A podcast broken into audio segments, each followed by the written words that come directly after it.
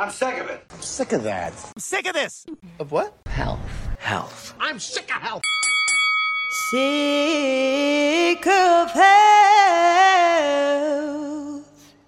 Hello, and welcome back to Sick of Health. I am joined, as always, by Rob Littlewood and David Wright. Greetings. I'm Joe Dixon. How are we doing, lads? Very good. It's good to be back. It is, it is. We have to apologise to the listeners as there is a slight delay on the release this time. Uh, but, so I think we're coming to you a bit after the promised month, but we'll get back on schedule after this.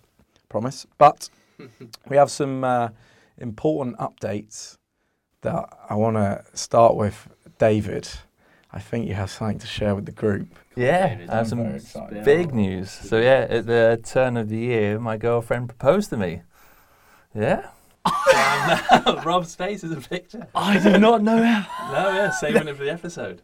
So yeah, That was a high five. yeah. Thank you very Oh, much. mate, massive congrats. Yeah. So yeah, that's part of the reason why up in London this time as well is to kind of tell more people, tell more of our friends. So Oh, and that's why you were ambiguous when I asked what you were up to this weekend. Yeah, yeah. earlier. Smart. yeah, literally, this is it's, it's, it's breaking news. yeah, it is. It was on the caveat that we can only release the podcast after he's told everyone. Yeah. So now got a few days to get out to the last people. But no, serious congratulations, and I believe Massive. It come it coincides with the. Uh, I know this is what every listener wanted to hear. Yeah. Coincides with the finishing of the house. Yeah, more or less. So yeah, Brian bought the ring six months ago and was waiting for us to move in, but as we've had all these building problems, it got delayed and delayed and delayed. But we are in the house now, so yeah, we moved in just before Christmas. Fully operational. The stairs m- meet the floor. The stairs meet both levels. They're not carpeted and they still need a bit of painting, but yeah, they Are you connect still um, still hoisting the flag? No, the flag's gone. the and by the flag we obviously mean the sex doll. the sex doll. yeah, that's gone. Excellent banter. Yeah, yeah, no, it's all good. But all all good news on David's front. But I think we should also acknowledge the changes this time around yeah. in terms of recording. So first and foremost, we're in a brand spanking new studio, which I mean, listeners, you tell us if it sounds any better. But Yeah. it's, it's I mean, feedback so far is it's quite warm. yeah. I'm sweating. Other than that, we'll, we'll wait till the next one perhaps. But the more important update, and I have to uh, shout this out, is I know we always talk about feedback and people giving feedback, and certainly this time round, uh, some of the feedback was the audio wasn't necessarily that good. So this time, one of our listeners, a friend of the show, uh, Chris Tung from Dead Ready Productions, shout out to Dead Ready Productions, uh, is helping us with the audio. So we're all got individual mics this time, rather than our normal, you know, cheap show one mic. So very interesting interested. setup. It really is. I've got to be honest, it's gone straight to my head already. yeah, just feel like an expert. Um, we'll see. My role. But yeah, we're uh, interested to hear if it's any better. And we'll feed that back to Chris, obviously. He's laughing at the corner. Cheers, Chris. And lastly, I think before we get into the uh, real deal, the actual stuff, we always like to uh, hark back to previous stories we've covered. And um, shout out to Simeone. I think it's the connection is uh, David's fiance's dad. Yeah, he's a, yeah, he's a big listener, and he was uh, he loved the last episode on the CRISPR stuff. And his kind of feedback was, at least we don't have to worry so much about Brexit. This is way worse. So puts everything in perspective, which it kind of does. And His view was clear. Yeah, And he also gave us the information, the tip off, didn't he? About so if you remind yourself about the CRISPR episode, it was the rogue scientist, uh, the rogue Chinese scientist who kind of, uh, I mean, went rogue, as we said, and he did uh, this, use this genetic enhancement change within embryos, and then the child was born, which isn't allowed. hmm Um, and there was a lot of, we recorded it maybe a week, two weeks after it happened. yeah, And since then, the Chinese government has obviously, I mean, it's not made them look good. They've kicked off a bit. And people have said he, there's a possibility of a death sentence. Wow. Yeah. yeah. Really? Uh, and I, I think, I can't remember the exact reason why it's a death sentence, but something within China, it's not bribery, but it's like deception and corruption Yeah, I can't remember can fall within death sentence in China. And so he's been threatened He's with gone that. into hiding. Yeah, He's gone into hiding. Yeah, yeah, yeah. He's the El Chapo of the farmer. It's very topical. so, uh, I mean, are they arguing that what he was spreading was misleading? Well, I, mean, I don't think there's any argument there. Yeah. Right. Okay. Yeah. Interesting. Interesting that it can go that far, and I think more than slightly terrifying. Yeah. Um, It's good to have that audience interaction. So thank you very much, Simeone. Indeed, yeah, and, and and as always, any comments, any things that are wrong with it, any questions, any topics you want us to do in the future, anything like that, uh, send it in. Twitter's Twitter's the best platform uh, at Sick of Health. Although we are setting up an Instagram, so we'll let you know about that as soon as we can. but for now, follow Twitter. But on that note, let's move into this week's topic.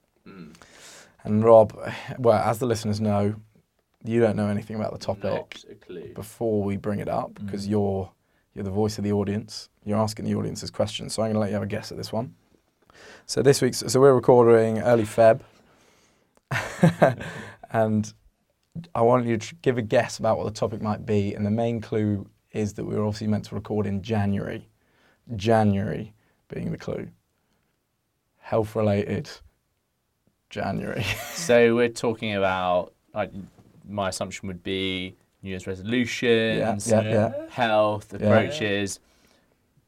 For starters, I noticed that my gym was way busier Classic. in January. classic, There's classic. lots of no drinking in January. Might there be an alcoholic theme to this? Absolutely, While absolutely. David sips on a beer. Oh yeah. Yeah, there is that. Uh, there is that slight ironic in this this episode that we have our Alu Mini set next to us. But yes, dry January Yeah, is uh, the theme of the week. So before we start off with a few, so can you? I mean, when do you reckon the origin of dry January is? Year wise, I'm looking for a year. That's actually a pretty interesting question to try and think about. Personally, it was only on my radar probably in the last few years. In the bigger picture, I don't know. I just don't ever really remember my parents talking about doing dry mm-hmm. January when I was growing up. And then, you know, before then, or, you know, especially my grandparents, as we all well know, like there was a big drinking culture then, which probably rolled over slightly into our parent. I honestly, probably last few years, it's been on my radar. Anything I'm aware of. Decent guess. Yeah. I, I would have said similar, to be honest. Um, so, kind of correct. Started in the UK in 2011, and then uh, Public Health England got involved in 2015 to join with Alcohol Concern, who are the charity who kind of push it. But the origins come from Finland in 1942. Some serious heritage. It really is. So, it's not a new concept, but the so, the rest of the world is at war, and the Finnish are thinking, "Let's try and improve our habits That's a very good slightly in. January." It's just, you know, everyone. Let's not get too sad about everything else that's going on. Let's just lay off the beer. That's- that's a- different priorities than Yeah. Finland. Di- I very hadn't different thought about it like priorities. that. Yeah. That's a very good point. Um, okay, so since then, so 2011 in terms of the UK started with 4,000 people. Uh, it's now 4 million people, which, to be honest, I thought it would be a little bit more, given UK population's what, uh, 70 mil Yeah. there, something like that. Yeah. Um, But that's only the people that signed up, right? True, Through the true, true. So I'm sure a lot of people do it and they just say it to their friends. For sure. Very good point. But before we get into, because what we really want to look at is dry Jan. Is there any point to it? Is there any health benefit to it, short term, long term? But before we get into that, I think it'd be great to check in with our medical expert, Dr. David Wright, just for some boozing facts. Oh, yeah. And for me, I guess just the, uh, you know, I think it's it's obviously something that's pretty familiar with a lot of people, drinking or getting drunk Yeah. whatever it is, but the the actual physiology of it and the effects of it. So I reckon, I mean, start from the beginning. It goes. I take a gulp of beer. What happens? Yeah, so there's kind of some general effects going on, and to kind of keep it very overview, within your brain you have two main systems going on. So you have a kind of excitatory system, which is the glutamate neurotransmitters, and then a kind of inhibitory uh, system that dampens everything down, which is the GABA system. And basically, what alcohol does is just dampen down the excitatory system and ramp up the inhibitory system. So it basically gives an overall feeling of just dampening all of your brain activity down. So that's why you start feeling a bit more sluggish, slurred speech. Excitatory is in excitement. Yeah. Okay. Yeah, yeah. So there's yeah some neurons that just fire and they kind of get you to go and do things. So that's the excitatory side, and then yeah, there's the inhibitory side, and it basically puts the brake on the excitation and ramps up the inhibition. So everything just slows right down. So that's why yeah, you just kind of feel sluggish, sluggish, slurred speech, and also with your motor coordination goes down a little bit. Because I guess because I mean, alcohol is a depressant, and a Mm. depressant in that sense, in that it slows things down in the brain, Mm. which sometimes seems odd because if you're pissed, you can sometimes feel a bit, you know, buzzed a bit. Well, we Yeah, go. well, that's because it works on the dopamine system, which is the reward system, and actually kind of ramps that up a little bit. So that's why you get that buzz and feeling good, Mm. even though your kind of your brain activity is going down. I'm a way better driver. no, no, no, no. No, no, You're kidding. definitely not. no, your not, reaction not times condoning that. Not down. condoning that. I mean, if we need to No, whip out the not stats, we will, but we don't. Yeah, We Got do it. not. even Scotland has got the right idea with not having like, having much stricter limits. Like your your reaction times go through the floor Really? as soon Yeah. as you Well, I start. mean, I'm not surprised, but Yeah. yeah. okay. Anyway, so then Mm. uh, that's it. So you're taking it in. That's Yeah. what's happening. So I want to know. That's what's happening in your brain, correct? Yeah. But we're talking. It goes down into your stomach. It's absorbed into the blood. I want basics. What we're talking? Yeah, yeah. So then it gets absorbed into your blood, and then your liver metabolizes it, and then it metabolizes it through an, uh, an enzyme called alcohol dehydrogenase, and then that goes into a chemical called acetaldehyde, and that's what's responsible partly for hangovers. So alcohol is kind of a poison in itself, and acetaldehyde is even worse. So the thing it breaks that it breaks it down into is um, it leads to your kind of feeling of nausea and vomiting and the kind of real horrible part of the hangover. And so that break, that that bit is broken down in the liver specifically. Yeah. Okay. I'm all over that. My hangovers are bad. Yeah. My hangovers are bad. Yeah. And the other thing, uh, kind of, I guess we're talking about hangovers. The other thing, uh, hormone-wise, vasopressin. Yeah. Yeah. So vasopressin that causes you to go to the toilet a lot, and then obviously that makes you slightly dehydrated, and yeah, that's why one of the main reasons why I feel hango- hungover as well on the next morning because you've just lost so much fluid.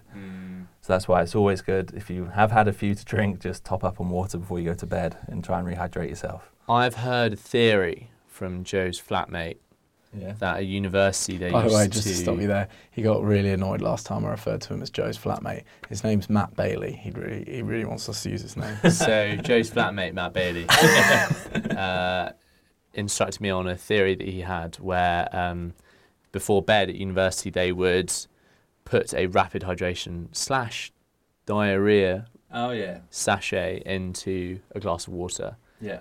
Um, does that actually work? Yeah. No, that is better. So if you so that will make it iso- an isotonic drink. Yeah. So that's kind of more like Lucozade. So water is hypotonic, so it hasn't got as many ions in it. So Mm. if you have that, it's it obviously hydrates you, but you lose a little bit of the salt and stuff from your blood to kind of make it to the same salt concentration as your blood. So it's not as efficient as hydrating you as something that's hypertonic, like isotonic, sorry, like uh, yeah, like those sachets and Lucozade.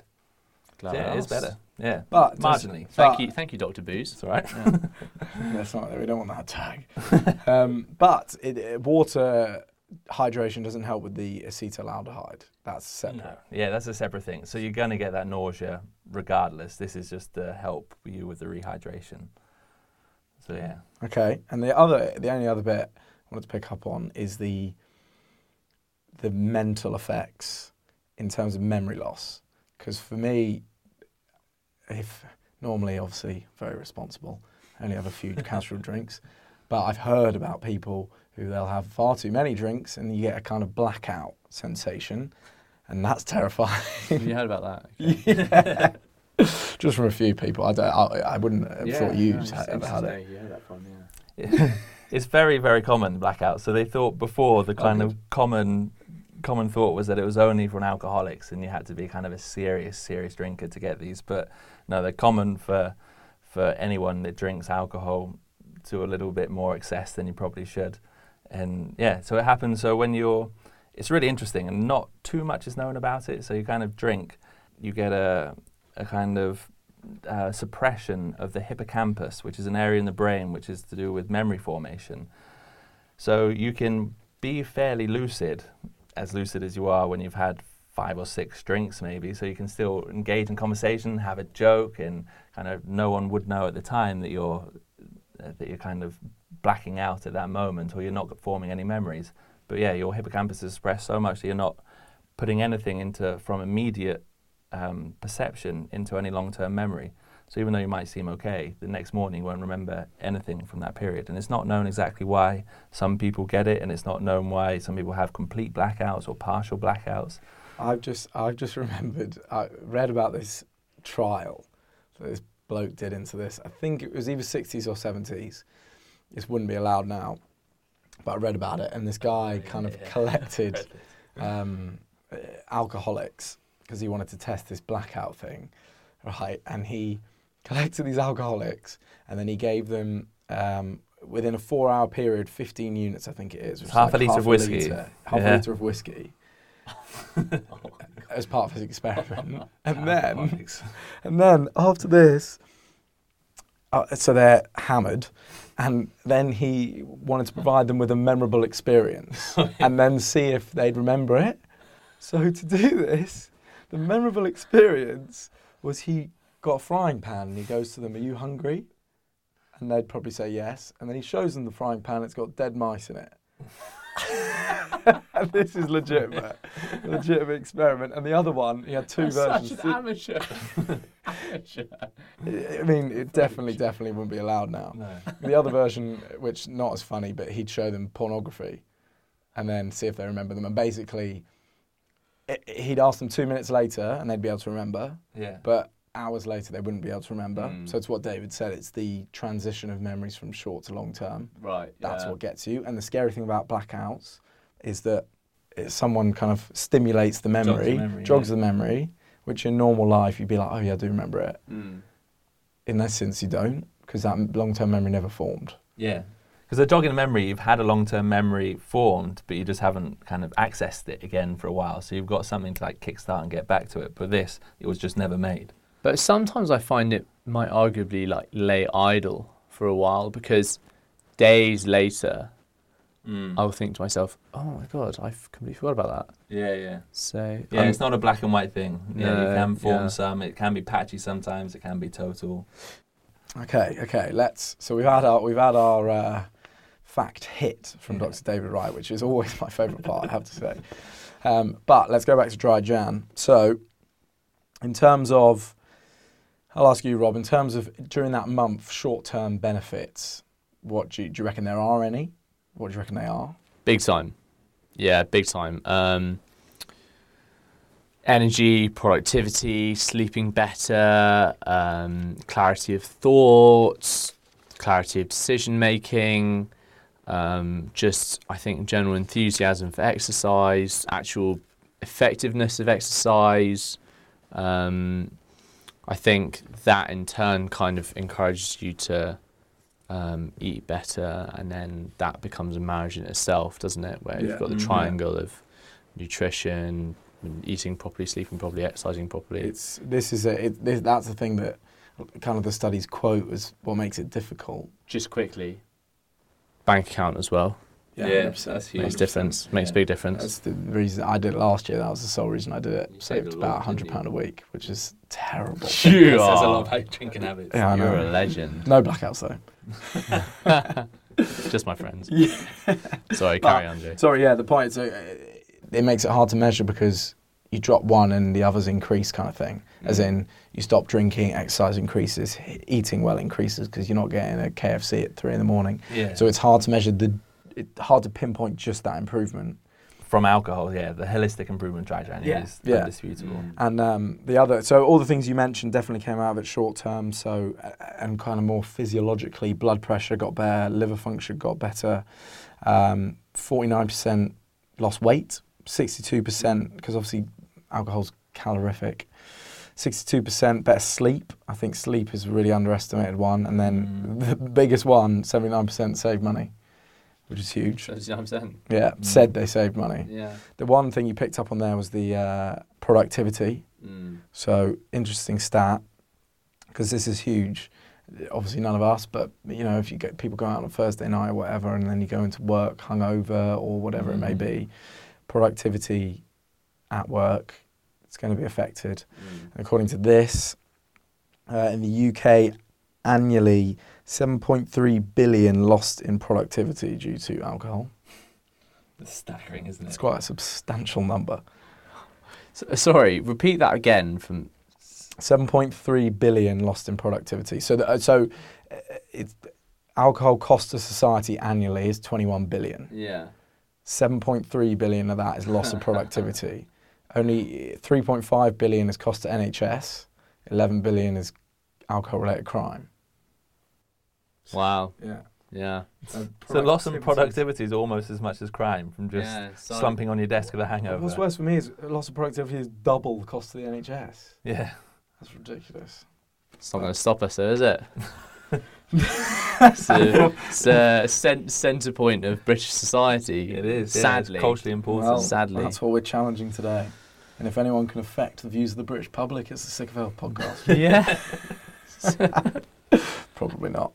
Probably need more than 20 listeners that. I'm joking, we've got loads. Um, anyway, short, those are the short, those are the short term ones. Um, Chris, But- Chris having an absolute hoot in the uh, sound editing zone over there. um, so, and then all the things we talked about, but you've got to appreciate the, the three together, blah, blah, blah. Yeah, but yeah. long term benefits, do you think, so the things we're looking at here, well, no, let's go to Rob. Do you think there are any, so you do dry Jan, you get through it without drinking anything, February you're back on the booze for the rest of the year. Do you think there are any long term benefits past that month? Psychological, yes, because I think you recognise the value of it. Um, I think it might Top answer. it might hoist there. you back. yes, might hoist you back. Um, So on that point, before you carry on, yeah. So that is the main point. That so there's there was one big study done, and uh, it was on 857 adults, and they were basically looking at if you give up booze for that one month in January, and then they look at your boozing habits six months down the line. Mm. So you you've stopped dry January, you're back to drinking, but has there been any long term effects? Um, and the key takeaway stat from it, I read this wrong the first time, which I have to admit. Uh, it said the key takeaway stat was uh, on average, per, average per month, average number of times you're drunk per month, drunk per month dropped from three to two. Okay. I read it as weeks. we were discussing this on the phone. and yeah, It's sudden more sense to me. realization. is terrible. But so supposedly six months later, six months later, you've dropped from three times to two times a month getting drunk, which is a significant amount within a month. yeah. Um, and it's because of what you said. You realise the value of not drinking, the health benefits it can have, the benefits it can have to your wallet, those kind of things, Yeah. which is a pretty significant impact. Any other long-term thoughts?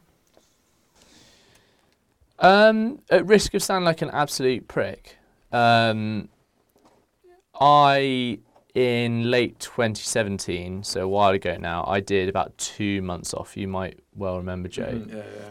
and it made a huge difference to me physically. Um, and I do think that's carried over quite a bit in a way, in the sense that I don't think I would find it too hard or as hard as people make out to just say, you know what, I'm just actually not going to drink for the next couple of weeks or like three weeks or four weeks for the sake of my Yeah, yeah. how I look physically. I, I, this probably isn't the answer you're looking for, but I'm just thinking about, yeah, I do think long term there are other elements to it. There was, you know, another answer perhaps is I knew a guy at university who went to get his liver checked and he was probably 21 maximum at the time. The guy said, You've got the liver of a 38 year old. Really, that's scary. And we all laughed, but then I thought to myself in the background, that's really bad. Yeah. Yeah, that is yeah. really bad. You're, if, I mean, any respite at this point in our lives when our bodies are still developing and growing is probably welcome, really. So I, I don't find it hard to argue that there would be long term benefits to your internal functions. And this is this is the point we were really interested in Yeah. as, as scientists, me less so, David more so obviously, uh, is the does taking a month off because we all know a liver regenerates, Yeah. right, but yeah. does taking a month off allow it to correct all the wrong you've done it through mm. binge drinking Yeah. or regularly drinking? That's what we were Yeah, interested can in. Can you get a blank slate and just start again? Can you go from a liver of a 38 year old, you take a month off, you're back to a 21 Eat year a load old? of avocado, which apparently is good for the liver. Sack avocados. Yeah. Isn't that right? Anyway, Carry on. Yeah, but yeah, liver. so on the liver regeneration Yeah. point. So the liver, you can it goes through phases of damage depending on how much you've been drinking. So the first thing, when you've been drinking a little bit, kind of binging, then you start to build up fatty deposits within the liver. And then when it's at that stage, if you stop drinking, the re- liver can recover, as Joe was saying. And if you stop for two weeks, it can get rid of all of the fatty deposits. But the next stage after that, you get hepatitis, which isn't the viral disease, but it's just kind of inflammation of the liver. And that's kind of doing a bit more damage there. And it's still more or less reversible, but it's, it's kind of taken a bigger hit. It takes more time, and a bit less is known exactly how far you can bring that back.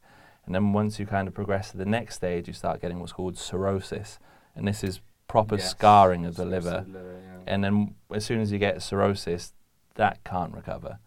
So if you're, it depends on how much you're drinking to how much your liver can recover. So the fatty bits, it can. A little bit of inflammation takes a bit longer, but as soon as it starts scarring, that's it. You've done the damage. Symptoms of the scarring might include.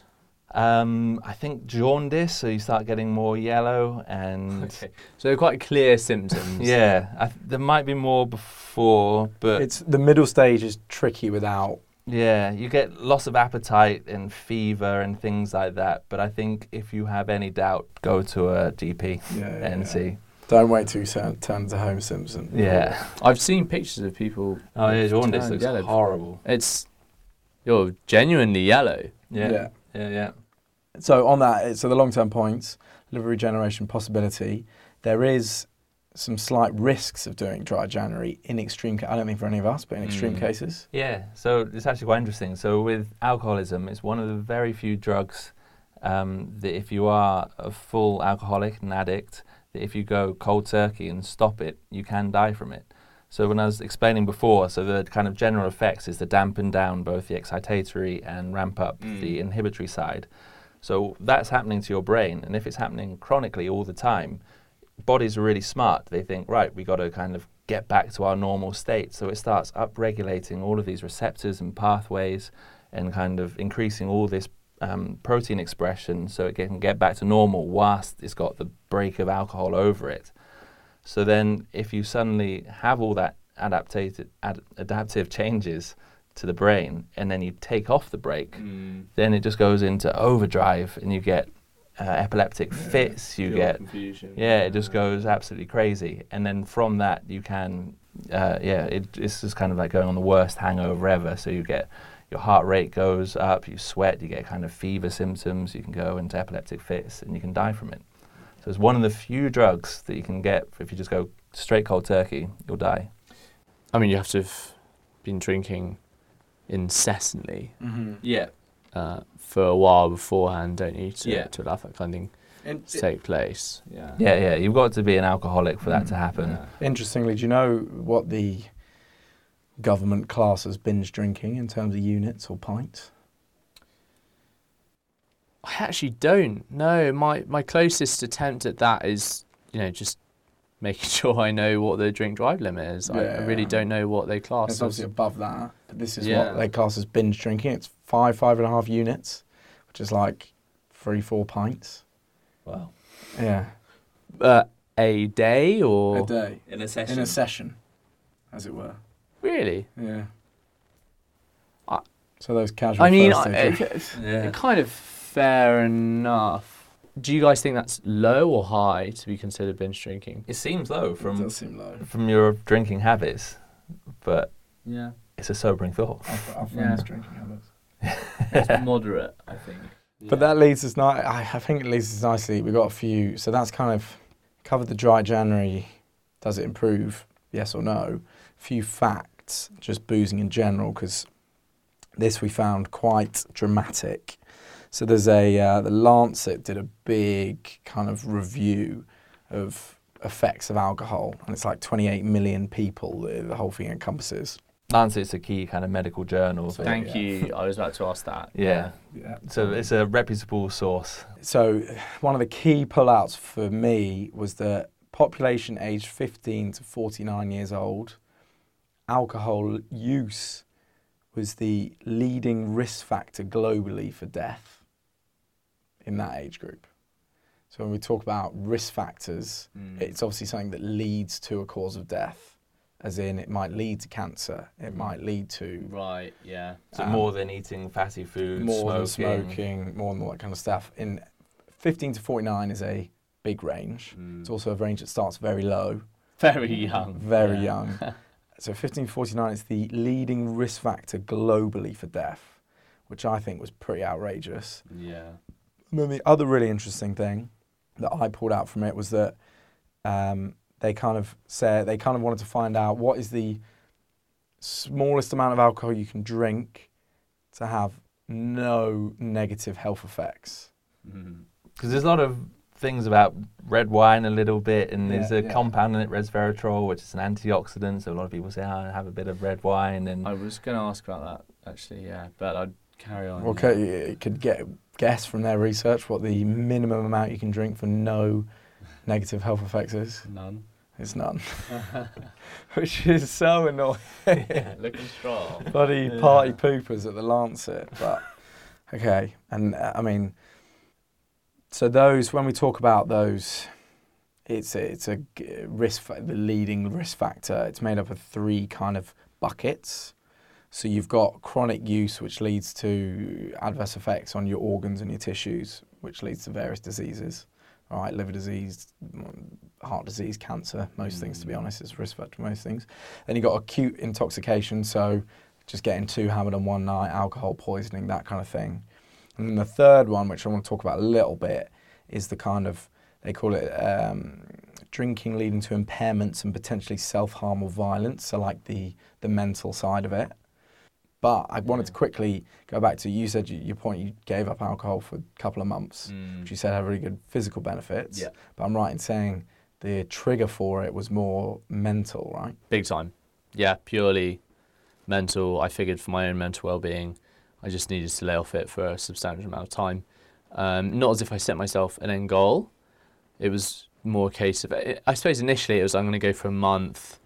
My friends will understand, which actually is the only obstruction to it. Really, the only hurdle was Yeah. yeah.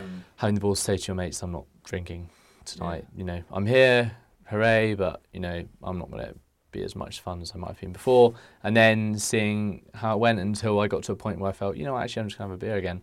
And and it did actually. I, I perhaps I should have mentioned earlier. It did have a huge impact on my mental welfare.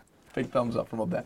Right, to quickly polish us off then, Rob, the uh, question to finish. Yes. So, given what we've talked about, would you next year consider or do dry January, or do, or do you aim to just drink slightly less per day or per week So all year round? so I don't have a definitive answer on the dry January thing.